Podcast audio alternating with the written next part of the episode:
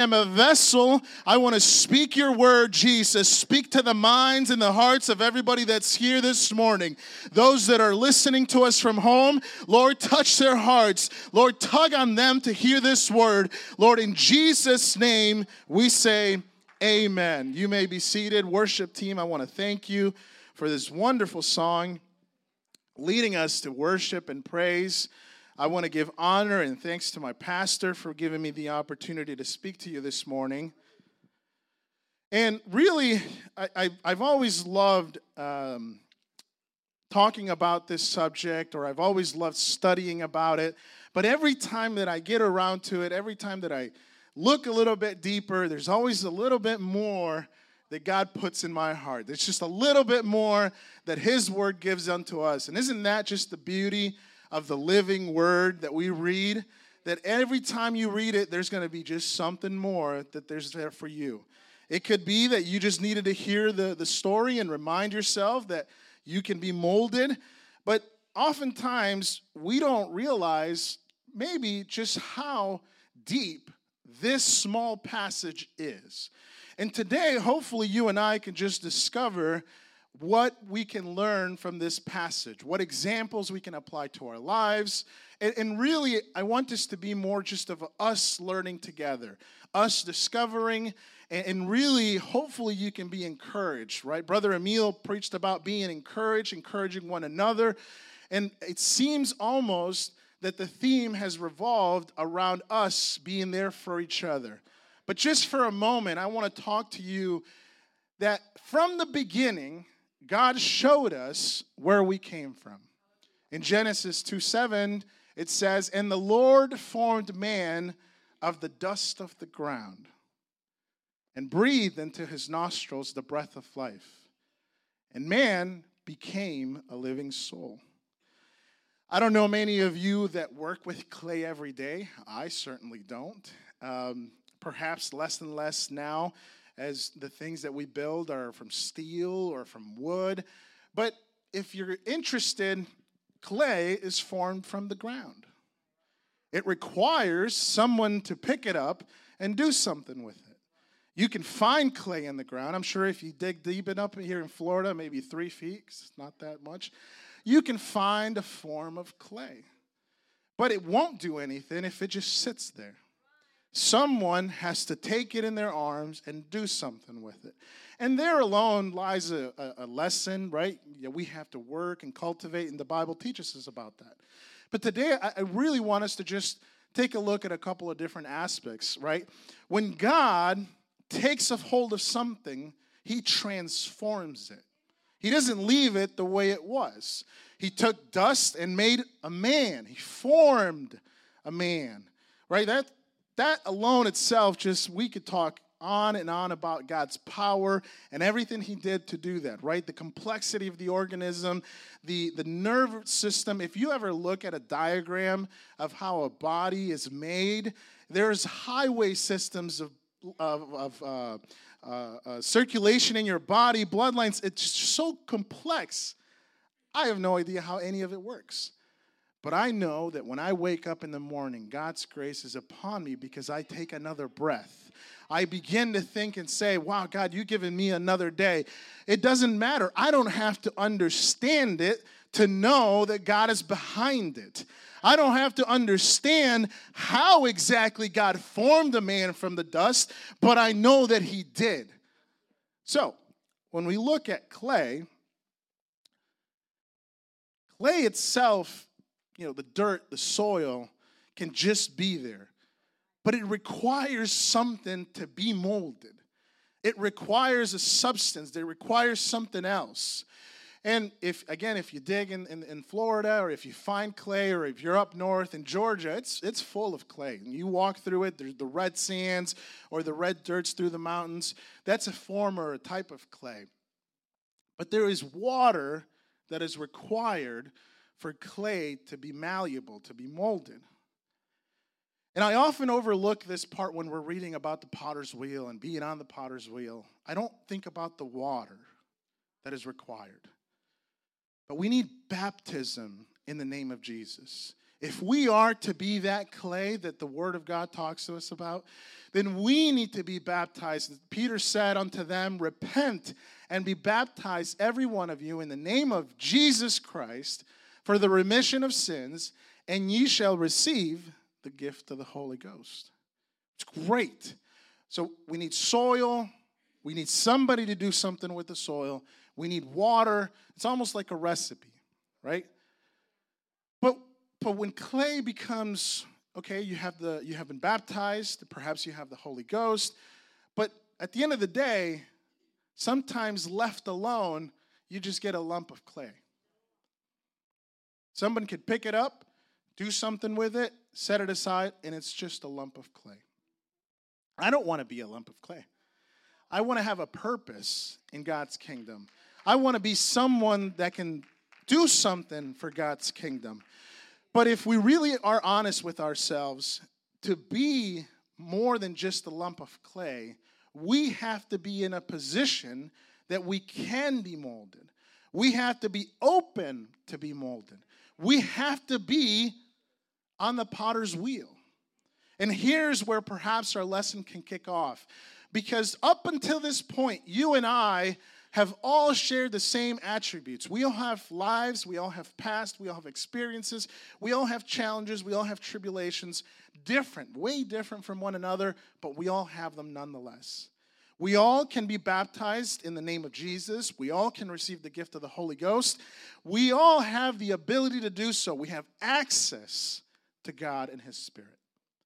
But if we don't allow ourselves, if we don't sacrifice or crucify our flesh and our mind, we are not going to be able to jump on or be placed on the potter's wheel.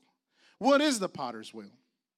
Well, in Jeremiah 18, 5, 6, 5 through 6 says, Then the word of the Lord came to me, saying, O house of Israel, cannot I do with you as this potter? said the Lord. Behold, as the clay is in the potter's hand, so are ye in mine, in mine hand, O house of Israel. God is telling the, the house of Israel, the family, the, the church, or, or the people, if the potter can mold clay, I need to be able to mold you, right? But if we are not following God's will, if we go against the grain, I almost think about it like this. If I were that clay and that clay had life and it jumped on that potter's wheel and the potter stepped up with moist hands ready to start working it, and then the, the, the, the, the lump of clay says, Nope, don't touch me, then how are you going to be formed into something?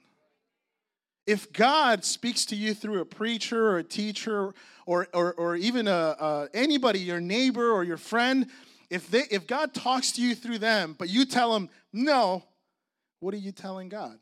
Are you open to be malleable? Are you open to be molded into something? How do you know what God's turning you into? How do you know what God is building you up to be? What kind of vessel at this point, we have no idea. It's just a lump of clay. It's on the potter's wheel. It's, it's been taken from the ground. There's moist in it. It's ready to go. But what next? It doesn't end there. There is a story, there is a trajectory that we have to get to. And, and I don't, I hope you're not taking me the wrong way.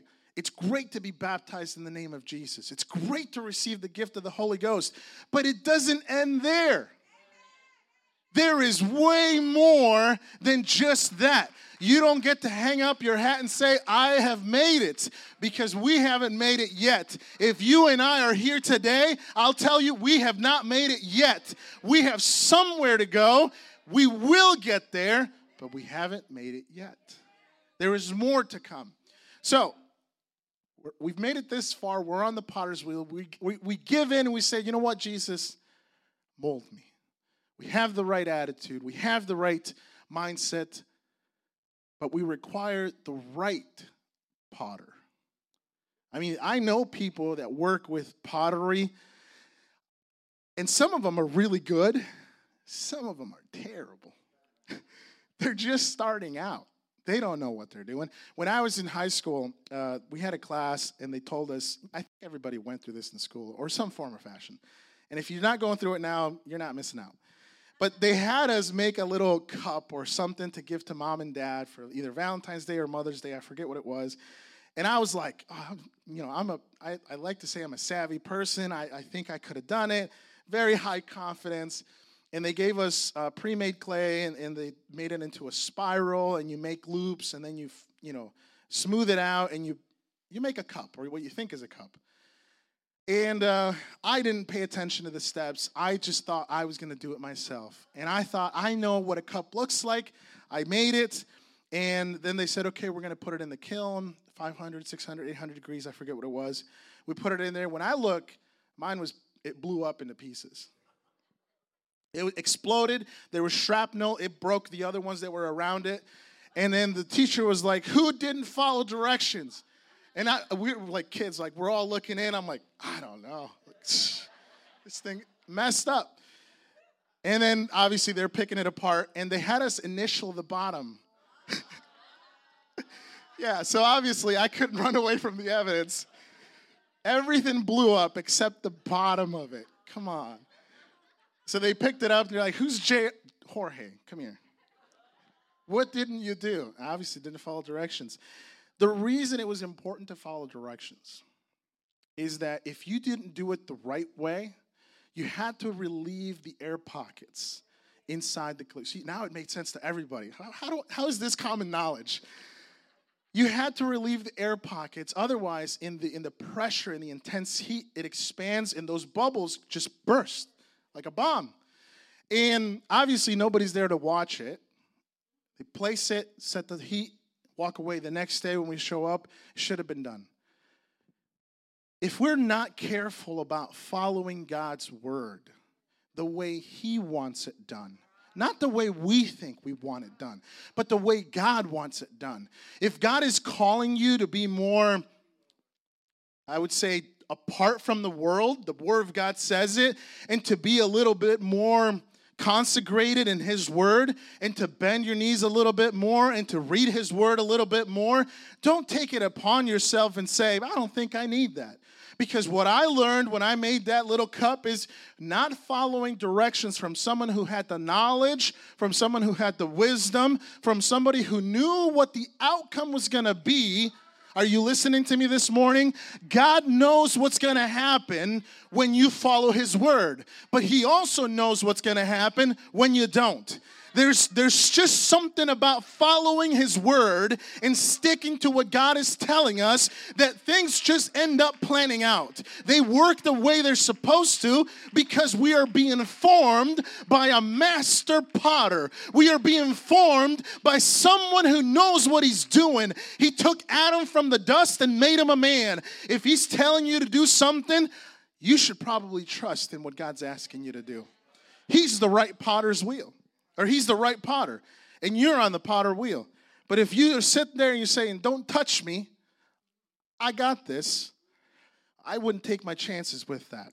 And I think we can all speak from experience when we take things in our own charge. We know, we look back, I shouldn't have done that. I shouldn't have done that. I, I tell my wife, sometimes I'm like, ah, yeah.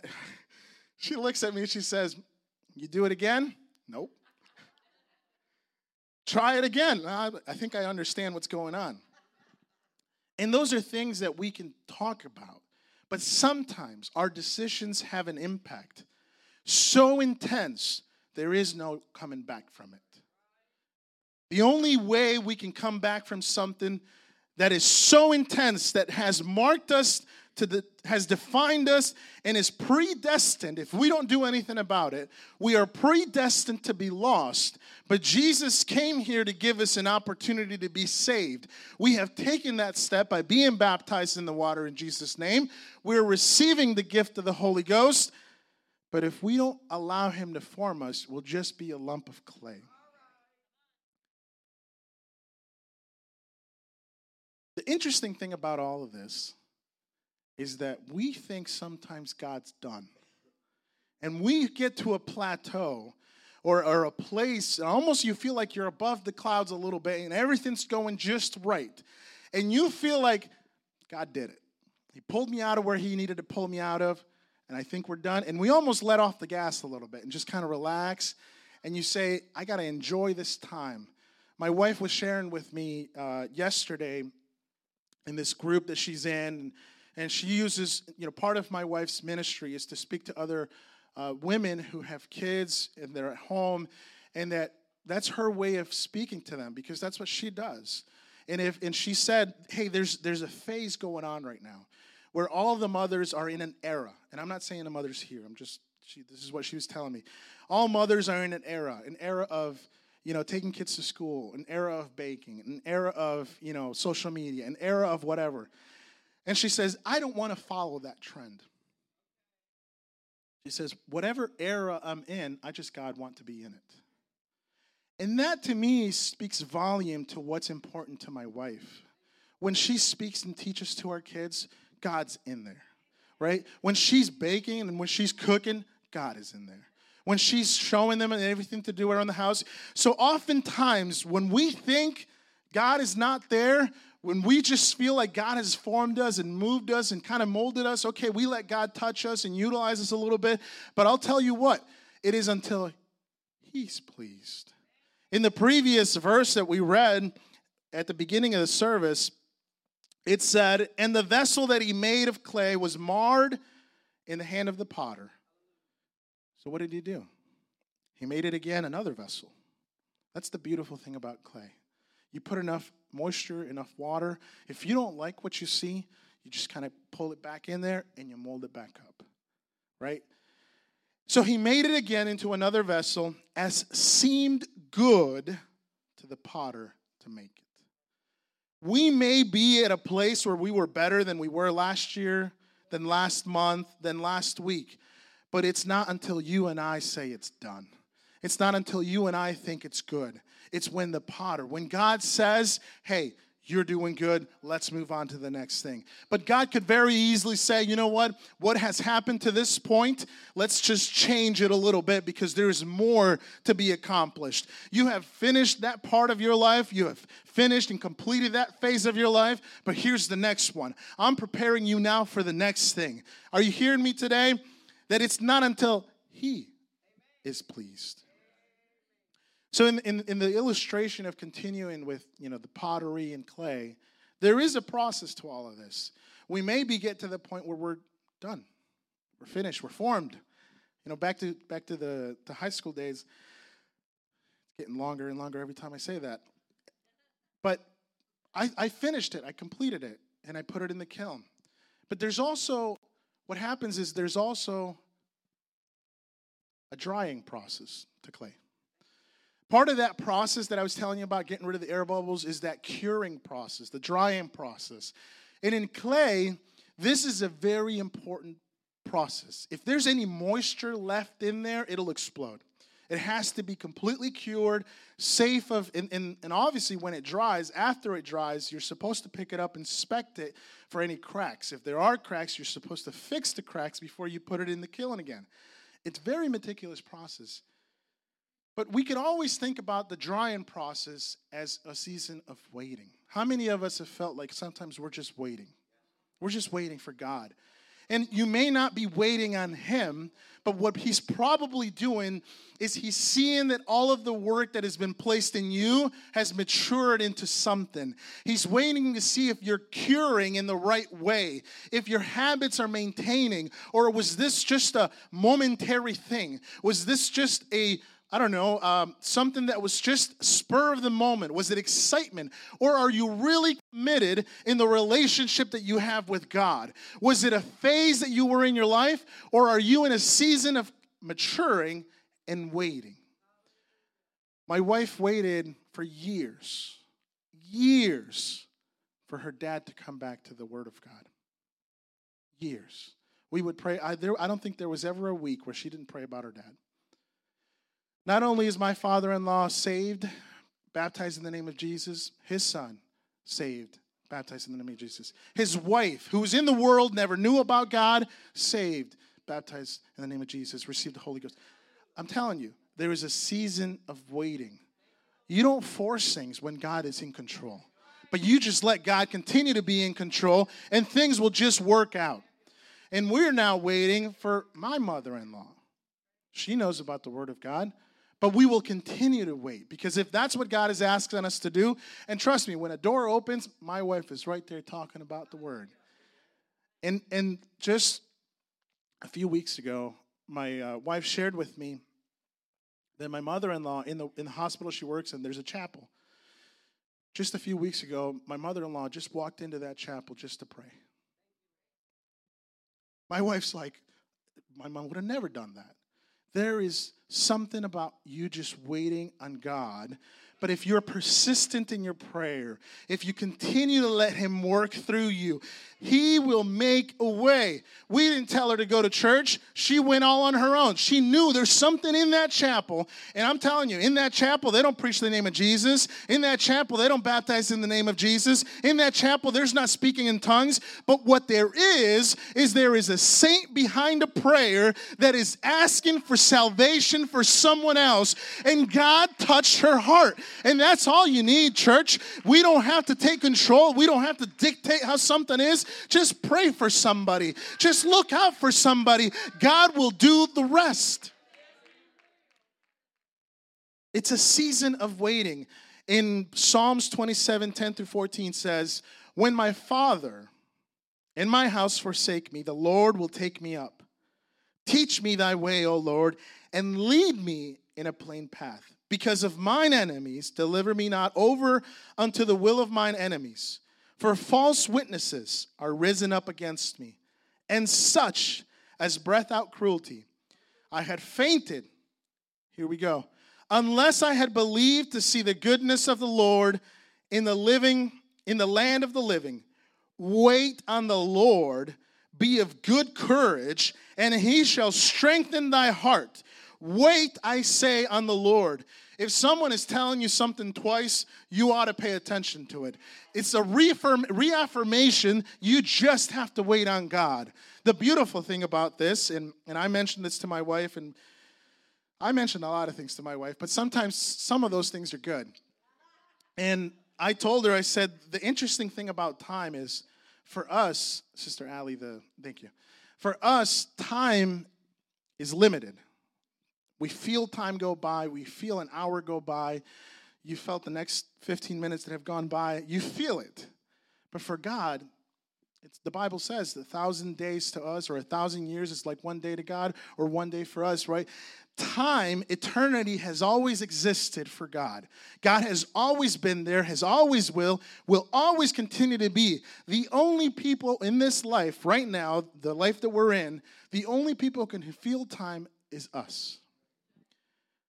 So when we wait on God, it's tough to wait because we think, man, somebody tells me to wait five minutes and they're 10 minutes late. I heard him like, Where, what happened? What's going on? So if God tells you to wait, He doesn't tell you how long. He's just asking you to trust Him.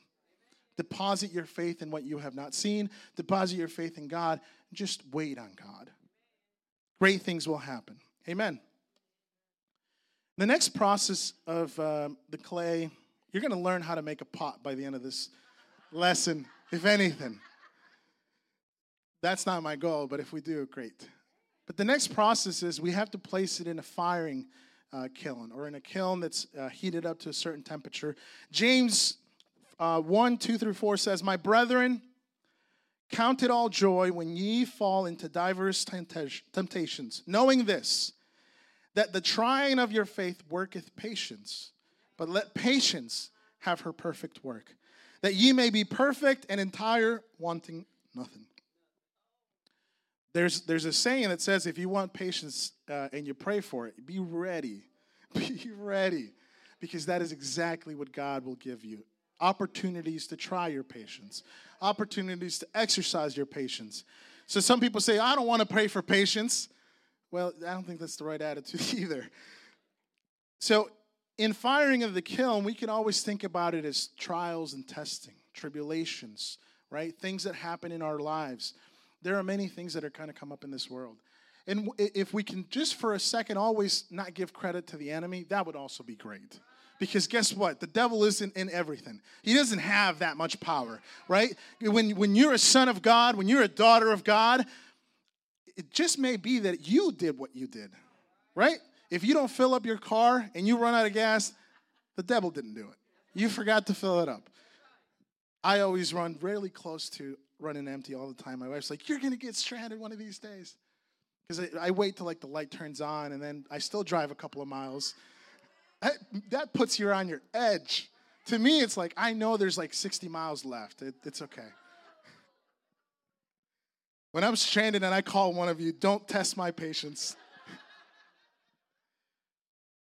Isaiah 48:10 says, "Behold, I have refined thee, but not with silver. I have chosen thee in the furnace of affliction." Just like gold needs to be purified through through fire, we sometimes have to go through a tribulation. And I'll tell you this how do we preach to the world? How do we testify to the world if we don't show them that through trials and tribulations, we still praise God? How do we show the world that there's miracles if we're not going through an affliction and we're still coming out on the other end saying, God, thank you for what you have done? How do we demonstrate to the world? How do we become the salt of the earth if we don't go through those very same things that even in the Bible times, even in the stories that we read, they have gone through it? If they have gone through it and God was there with them, God is still with us today. That's a good sign. The next process is clay pottery after it's been done through the kiln, after they've inspected it and hasn't blown up there's a glazing process. Acts 1 8 says, But ye shall receive power. After that, the Holy Ghost is come upon you, and ye shall be witnesses unto me both in Jerusalem and in all Judea and in Samaria and unto the uttermost part of the earth. And then the pottery, this glazing process, it's, it's almost like a, a glass or a, um, a, a mixture that protects the pottery, that allows that pottery to become usable. It doesn't allow moisture back into the clay, it hardens the clay. Church, if you don't have the Holy Spirit, there you are vulnerable to the things of this world. But if you have the Holy Spirit and you have God's power, there's nothing in this world that can come upon you. You are covered, you are hardened, you are protected, you have a walk with God. You can serve a purpose knowing you are covered. Amen. And we want to call that, or, or I, the next is empowered by the Holy Ghost, right? And then we get to the end, the final product. We made it. We are a vessel, we are a pot. We're whatever the potter made us into be. Colossians 2 6 says, As ye have therefore received Christ Jesus Lord, so walk ye with him. Here's the interesting thing I don't think I've besides maybe in today's time, but let's just go back to Bible times and in that time frame where um, these people made clay and, and pots. They didn't make a pot to make it look pretty. There was a purpose behind that pot. They didn't just build a pot and put it on the shelf like we do today. You walk into my house, there's probably a pot somewhere in there, has nothing in there besides just it looks nice. Back then, they didn't do that. They didn't go through all that hard work, all the resource, all the time, all the trial, all the tribulation, just so that it looks good. It served the purpose. But that pot, we, when we go through all these trials, all these tribulations, then there is a purpose for us and there is something that God has for us. We need to be spiritually mature. Because if we want to serve a purpose, if we want to be able to perform or act or carry God's kingdom and allow people to hear His word, we need to be at a state where we can be utilized. There's a very quick proverb that just a story there's a farmer who has two pots. One of the pots is perfect condition, the other pot has a crack in it. And he fills, he walks 100 yards uh, to pick up water and fills both pots, puts them across his shoulder, He's walking home. By the time he gets home, the pot that was perfect has water in it. The other pot that was broken is halfway full. He does this several days, several weeks, several months, and then someone tells him, Hey, why don't you change out that pot? You're missing half of your water every day. You have to work twice as hard. Change out that pot. That other pot that's perfect it gets you all the water you need. And the farmer tells the individual, says, You don't see what I see. That pot that's broken has been watering all my plants when I get from where I am to where I am today. If you look back, all those all those plants are watered, they're perfect, they're blooming. That I there's a purpose in that pot.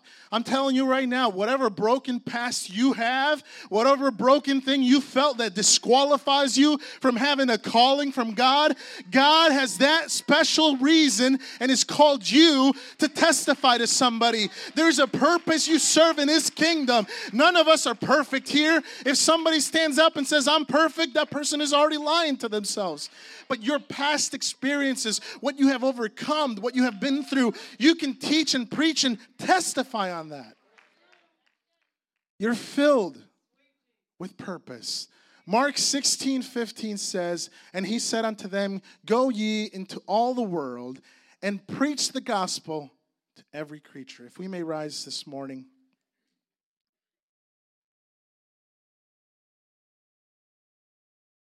We have to be spiritually mature. And in order to do that, you have to be on the potter's wheel. You have to receive what he's given you.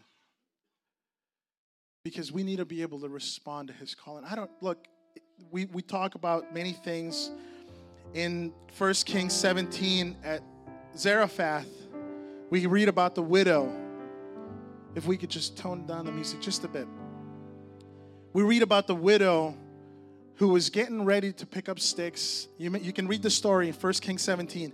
But the widow was picking up sticks to go feed her son.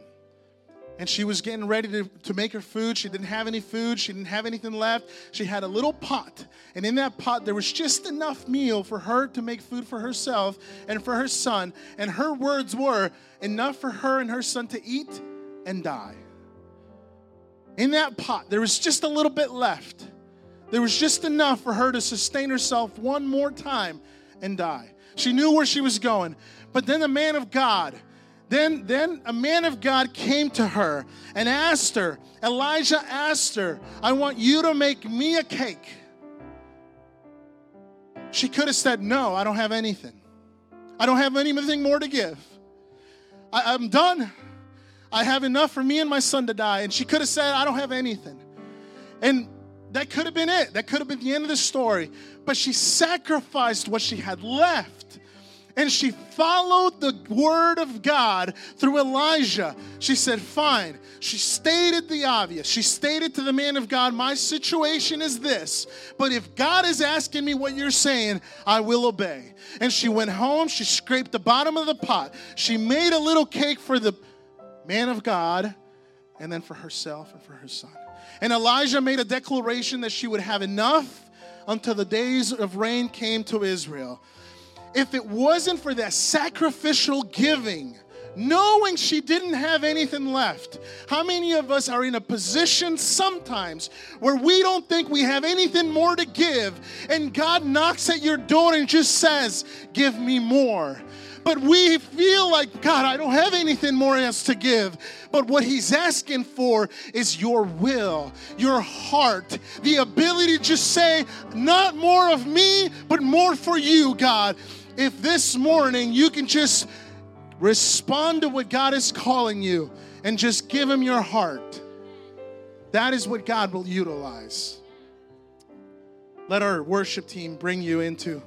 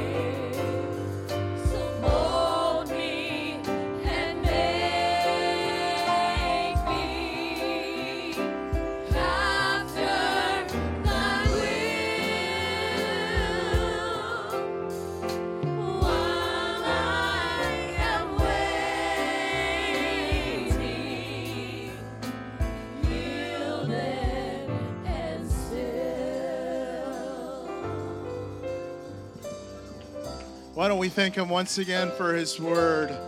Lord, thank you, Jesus, for speaking to us this morning, God.